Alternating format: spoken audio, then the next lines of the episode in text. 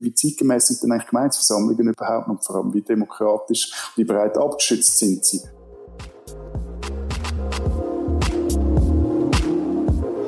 Guten Tag, meine Damen und Herren. Ich begrüße Sie ganz herzlich zur Premiere vom Podcast Polit-Talk Digitals Zürich. Wir haben das Thema digitale Gemeindeversammlung, Realität oder Utopie. Wie gefestigt sind unsere demokratischen Werte in der Zeit der Pandemie? Ich bin der Marc Bobma. Und ich bin der Moritz Zumbühl. Wir nehmen die Sendung am 7. Dezember auf. Es bewegt sich momentan sehr viel. Und es ist also möglich, dass sich bis zur Veröffentlichung im Januar 2021 auf der politischen, coronatechnischen Ebene einige Sachen verändert haben. Wir reden heute mit dem Matthias Daum, Journalist und Leiter vom Schweizer Büro von der Wochenzeitung «Die Zeit». Es freut uns sehr, dass Sie, Herr Daum, heute Zeit haben, mit uns über das Thema digitale Gemeindeversammlung, Realität oder Utopie, wie gefestigt sind unsere demokratischen Werte in den Zeiten der Pandemie, zu reden. Danke für die Einladung, freut mich. Ja, Herr Daum, Sie haben Anfang September in der Zeit einen Artikel zur politischen Lage in der Schweiz während der Pandemie geschrieben. Wie dramatisch steht es tatsächlich um die direkte Demokratie in der Schweiz? Ich glaube, es ist wie immer so im Laufe der Pandemie, dass sich gewisse Probleme so zuspitzen und dann geht es vor allem einmal darum, sie zu thematisieren. Und das ist dort in dem Moment wirklich der Fall gewesen, wo nämlich unklar war, wie man mit den ganzen Referenden umgeht oder Referendumsfristen umgeht und Sammelfristen für Initiativen etc. Man hat gemerkt, es plötzlich weniger Initiativen und andere Formen von der direkten Partizipation ergriffen. Und darum ist es dort, das ist im Herbst, Spätsommer, doch, hat man können sagen, für einen Moment relativ kritisch gewesen. Es hat dann aber auch, wie wir wissen, Interventionen gegeben. Man hat teilweise die Fristen verlängert, man hat gewisse Dinge vereinfacht. Und jetzt auch rückblickend auf den doch sehr, ja, ich kann schon eigentlich so sagen, extrem intensiv geführte Abstimmungskampf über die Konzernverantwortungsinitiative, um jetzt einfach mal als Beispiel nennen, muss man sagen, doch, die Direktdemokratie, die lebt noch sehr gut, auch in Zeiten von einer globalen Pandemie. Hat sich, seitdem Sie den Artikel geschrieben und publiziert haben, etwas verändert, etwas Markantes? Abgesehen von, dass Sie im Kanton Zürich zum Beispiel der Regierungsrat der Gemeinde jetzt Briefwahl auch ohne Gemeindeversammlungsbeschluss erlaubt. Es hat sich einfach wieder mal gezeigt, wo am Schluss das Problem, wenn es um den demokratischen Prozess geht in der Schweiz, wo auf welcher Ebene Probleme wirklich liegen. Und die liegen vermutlich weniger auf einer nationalen Ebene. Dort ist auch die Aufmerksamkeit sehr viel höher dafür, wenn einmal eben etwas nicht so funktioniert, wie das sollte, sondern sie liegen vielleicht auch weniger auch noch auf der lokalen Ebene, weil auch dort man irgendwann relativ genau oder schnell dann mal merkt, wenn etwas schief läuft, dass eben eine Gemeindeversammlung, wo man nicht kann halten, das ist ja wirklich sichtbar, weil dann gibt es die Versammlung nicht. Also das Ganze ist sehr ein banaler Grund, aber ich glaube, das hat schon auch mit dem zu tun. Und dann hat sich aber schon auch gezeigt, dass auf der kantonalen Ebene, wo meines Erachtens so die ist, wo immer wieder zwischen Stuhl und Bank geht, dass dort vielleicht noch am ehesten, oder dass dort am ehesten Problem sich zeigt, wie sich dort auch die Leute noch engagieren können, reingehen und wie die Diskussion geführt werden und wie intensiv die sind. Der Moritz Zumbühl hat es ja schon angesprochen, der Bundesrat hat ja in seinem Entschluss dort damals die Generalversammlungen von der Firmen digitalisiert und eben auch schriftliche und Online-Abstimmungen ermöglicht.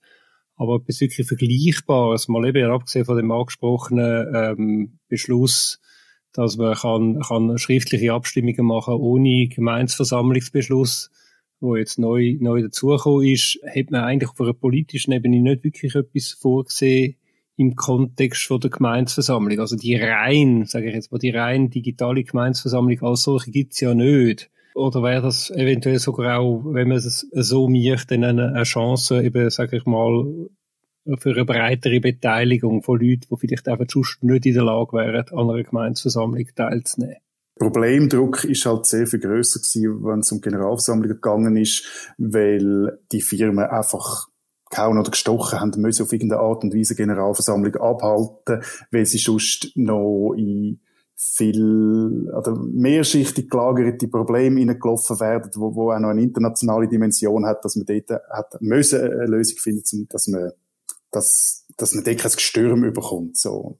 Von dem ist, glaube ich, der Leidensdruck auf der lokalen Ebene ist sicher geringer gewesen. Ich finde, dort auch muss man schauen, es zeichnet sich jetzt ja auch ab, vielleicht jetzt nicht das Ende von dieser Pandemie, aber doch so einen gewissen Ausgang mit diesen ganzen Nachrichten über Impfstoff etc., wo da doch sehr vielversprechend tönen. Das heisst, jetzt auch noch so die grosse Umstellung in den nächsten paar Monaten voranzutreiben, denke ich, ist nicht unbedingt zielführend. Was aber ist, und das ist, finde ich, auch die viel interessante Frage, wie zeitgemäss sind denn eigentlich Gemeindeversammlungen überhaupt und vor allem wie demokratisch und wie breit abgeschützt sind sie und was für Möglichkeiten gibt es dort, um seine Entscheidungen oder um seine Versammlungen noch breiter abstützen. Das eine ist klar, das liegt auf der Hand, das haben Sie gesagt, Herr Bobma, dass man dort zum Beispiel wieder digitale Formate finden für die Gemeindeversammlung an sich.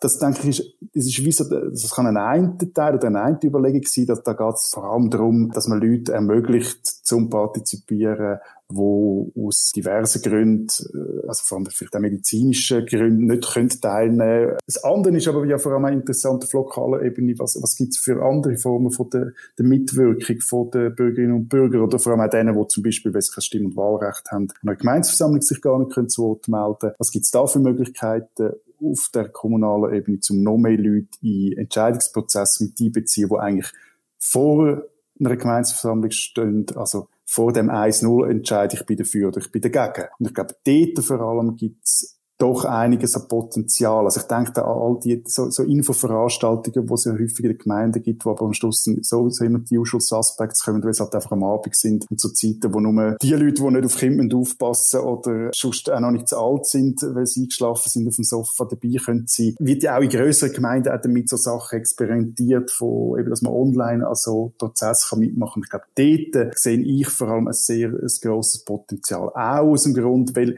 ja all das Zeug nicht grosse Reformen benötigt. Das muss man vor allem einfach machen. Wenn Sie dann aber das System Gemeindeversammlung reformieren, dann kommen Sie ja immer gerade vom 100. ins 1000. rein und das ist immer recht kompliziert, lang, fertig und ja, dann verrennen Sie sich auch vielleicht häufig oder einmal. Und es stellt sich dann die Frage, wie wichtig das ist. Wenn ich Bezug nehme auf was Sie vorhin gesagt haben, eben im Hinblick auf die doch sehr knapp ausgefallene Konzernverantwortungsinitiative, hat das ja eigentlich viel positiver tönt, als Sie dort so wie bei Ihrem Artikel angetönt haben, was quasi den Gesundheitszustand von unserer Demokratie anbelangt. Man könnte ja sagen, dass der Gesundheitszustand von der Demokratie hat sich in die entgegengesetzte Richtung entwickelt, wie der Gesundheitszustand der Medizin ist von unserer Gesellschaft, wenn es um Covid-19 geht. In einem gewissen Sinn kann man das wahrscheinlich so sagen. Aber braucht es in dem Sinn kein Backup-System? Also eben Zuversicht wegen der Impfung, die besteht. Ich warte schon lange darauf, dass wir wahrscheinlich mal dann irgendwie eine pandemische Pilzinfektion haben. Dann sind wir dann wirklich lackiert. Aber mal abgesehen von so Schwarzmalerei, sind wir auf einem guten Weg, oder?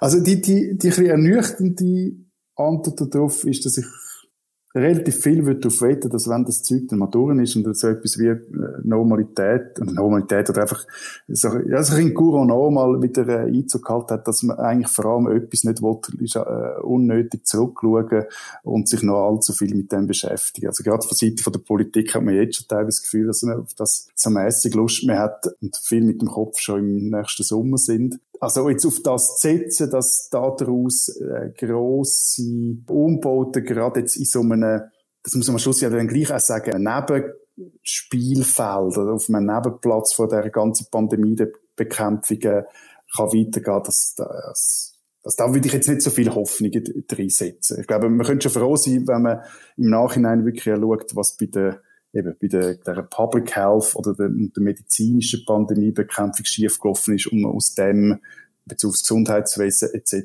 seine Schlüsse zieht. Was ich eben aber finde, was ich vorher angesprochen habe, dass man auch sich, glaube ich, mehr auch noch muss überlegen, was können wir eigentlich jetzt mitnehmen, wo wir jetzt Nolens Wollens gemacht haben, weil wir dazu gezwungen worden sind und was läuft jetzt eigentlich besser? Also eben in der Geschäftswelt liegt das auf der Hand, das sind Fragen Homeoffice etc., Videokonferenzen dann, wenn es Sinn macht und doch, ich glaube, dort wäre es auch für die politische Partizipation nicht unbedingt ein Backup-System aufstellen. Am Schluss, da habe ich ja gerade irgendwie hohe Kosten im Hinterkopf, das auch im Hinterkopf und irgendetwas, oder in Ecke steht und in 10 Jahren oder 5 Jahren, wenn man sie wieder würde brauchen und will die Software rauffahren, funktioniert sie sicher nicht, weil alle anderen Systeme veraltet sind, sondern eben mehr, eigentlich ein Mehr, also eigentlich eine Art von einer Demokratieausweitung, wo man da könnte versuchen. Und vor allem auch nochmal zu sagen, auch die Leute halt an den Entscheidungsprozess beteiligen lassen, wo jetzt einfach auf die eine oder andere Art ausgeschossen sind. Fangt bei denen an, die keinen Schweizer Pass haben und hört bei denen auf, die sich aufgrund von der familiären oder gesundheitlichen Situation einfach nicht einrichten können, am Abend noch irgendwelchen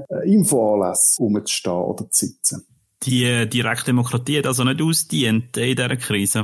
Nein, ich glaube nicht. Also ich glaube auch nicht unbedingt, dass die Direktdemokratie einen grossen Hemmschuh ist bei der Bekämpfung von dieser Krise. Ich denke eher, teilweise ist der auf eine Art der Föderalismus ein Hemmschuh, aber nicht unbedingt als System. Probleme sind eben mehr bei der Ausgestaltung beziehungsweise beim Personal, wo am Schluss für die Umsetzung zuständig ist. In dem Sinn, also meine eben gerade, also wenn es um die Partizipation und sage ich jetzt mal doch Diskussion im Vorfeld geht. Dort ist ja Gemeindeversammlung eigentlich ja so eine Plattform, wenn man so will, oder? Da wird ja zuerst mal grundlegend diskutiert und nachher findet man dann den Entschluss. Aber, ja, es ist eben so ein 1-0-Entscheid, es ist ein Ja oder ein Nein.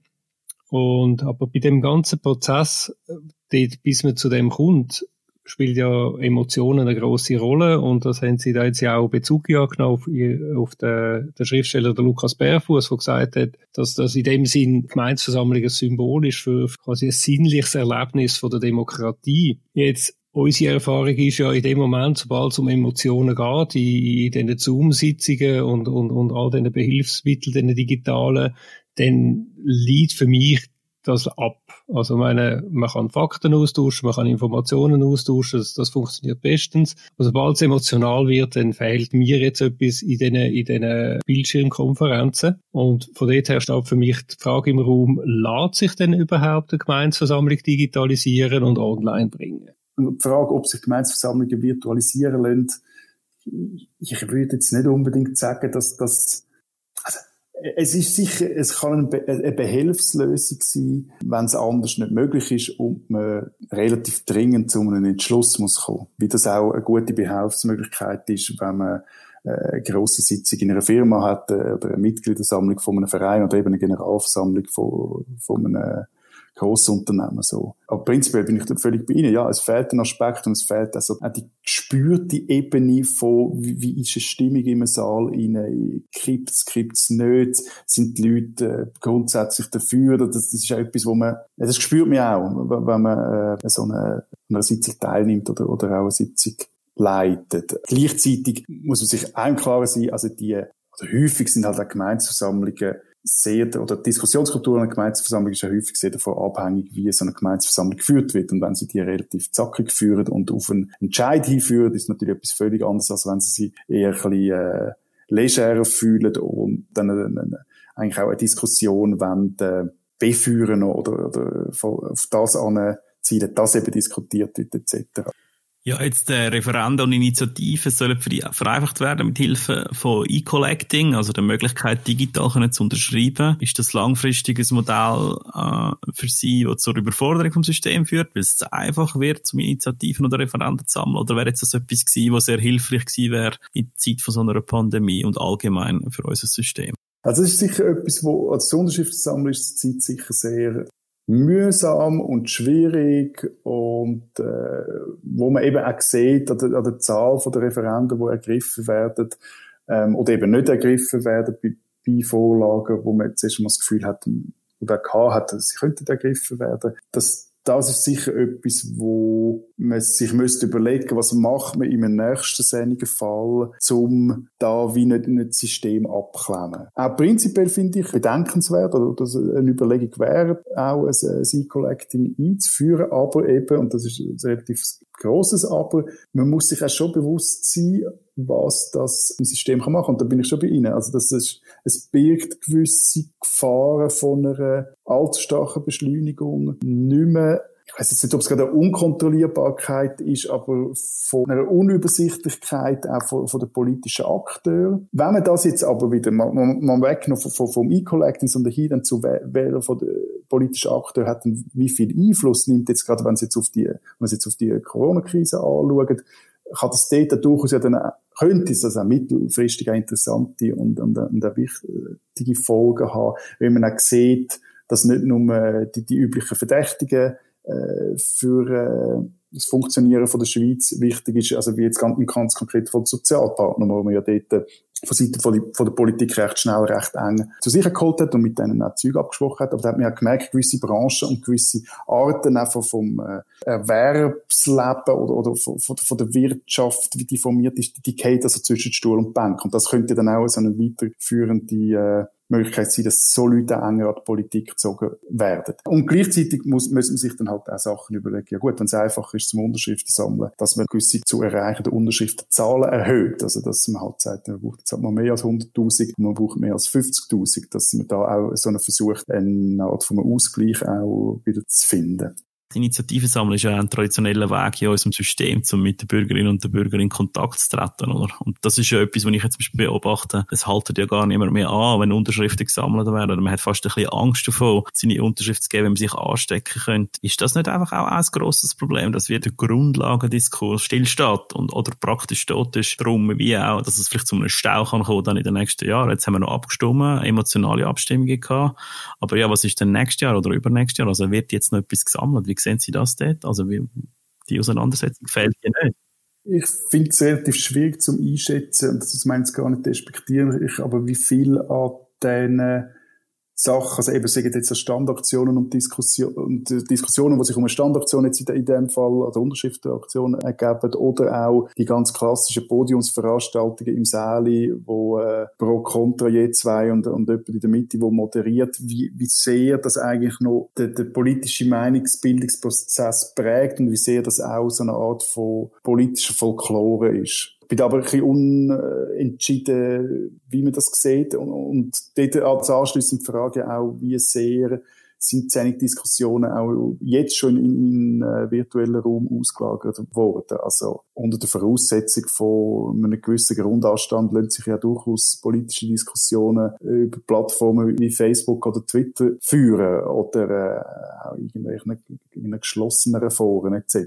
Also ich bin mir da nicht ganz sicher, wie gross der Verlust jetzt ist, vor allem weil er jetzt zurzeit ja auch ein temporärer Verlust ist und was für Folgen das er hat. Was natürlich auch klar ist, es ist einfach mühsam auch für die Beteiligten, also als jetzt in einer Partei wäre und müsste da Unterschriften sammeln, muss einfach das ganze System umstellen. Man hat vorher halt einfach können vor das Abstimmungsbüro anstehen, dann sind die, die noch am Sonntagmorgen sind, Zettel rühren, die hat man gar können abfangen und dann noch für die eine oder andere Unterschrift gewinnen. Da muss man, glaube ich, auch das nochmal so ein bisschen ausrechnen, dass da natürlich auch die sich darüber aufregen, die da auch dann direkt betroffen sind. Also, ich will Ihnen jetzt nicht etwas unterstellen, aber ich persönlich habe schon das Gefühl, dass das politische Engagement am Stammtisch, die Diskussionen, das alles sehr breit, halt so der Low-Level-Teil von der Partizipation in der Schweiz und dadurch noch wichtig ist. Aber was ich trotzdem sehr interessant finde, Sie haben gesagt, es gibt ja schon digitale Möglichkeiten mitzumachen, Social Media, das Thema Partizipation dort. Sie eine höhere Partizipation beobachtet jetzt während der Pandemie oder von neuen Kreisen, die vorher die digitalen Mittel gar nicht so genutzt haben. Also, ist Ihnen da irgendetwas aufgefallen? Vielleicht noch schnell zum Stammtisch oder so. Also ich glaube, die Ebene, wenn man sie ja noch ein bisschen weiternimmt, muss man nicht nur den Stammtisch, der vielleicht auch langsam ein bisschen Folklore ist, aber es geht ja noch weiter. Also man hat ja in den letzten paar Monaten ja, ausser so im Sommer, ja einfach auch so eine kritische Masse an Leuten zum Beispiel einfach mal können an den Tisch bringen, ohne dass man gerade das Gefühl hat, der nebendran huscht einem an oder schnützt einem ins Essen und man sagt dann irgendwie gerade noch angesteckt oder so. Also ich glaube, auf deren Ebene würde ich schon sagen, hat das... Also fehlt die Auseinandersetzung, fehlt auch das 1:1 Live-Streiten mit Leuten, die man nicht nur an einem Schirm sieht. So.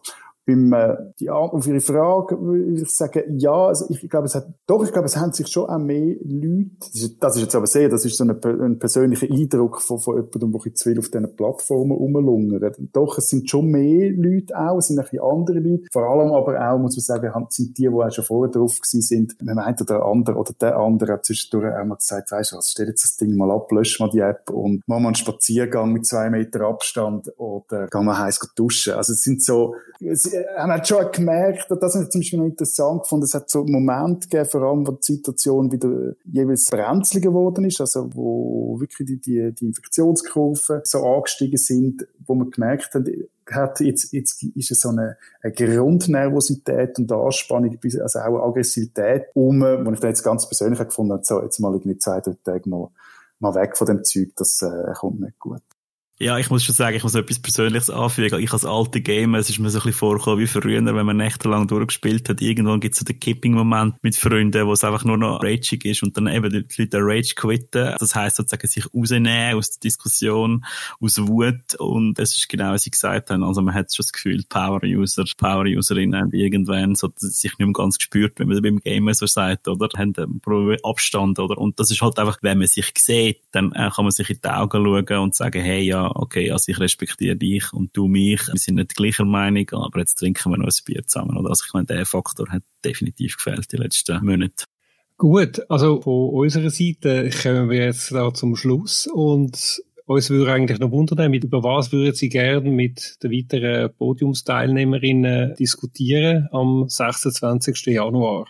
Mich nimmt es wirklich Wunder, wie es so diesen 1-0-Entscheid vorgelagerte Partizipationsprozess könnte aussehen und vor allem auch aus der Sicht von der Praxis. Also was ergibt da wirklich Sinn? Weil mein persönlicher Eindruck ist, dass da noch recht viele Ideen so aus einem professionellen Umfeld rauskommen, also von Leuten, die sich mit dem halt beschäftigen und dann da auch ihre jeweiligen Formen von Partizipation versuchen, da möglichst viele Leute zu bringen. Und da gibt es auch so eine Spaltung eben wirklich zu der Praxis hin. Es wird dann so gemacht, aber es ist häufig ein Alibi. Also konkret, was bräuchte es aus Sicht von Leuten, die sich mit dem tagtäglich beschäftigen, dass das auch ein Gewinn für alle Beteiligten wäre und nicht nur ein Ärger. Also vielen Dank für das spannende Gespräch. Danke Ihnen für die Einladung. Und ja, bleiben Sie gesund. Danke, gleichfalls. Ade miteinander. Bis im Januar. Danke vielmals. Ade.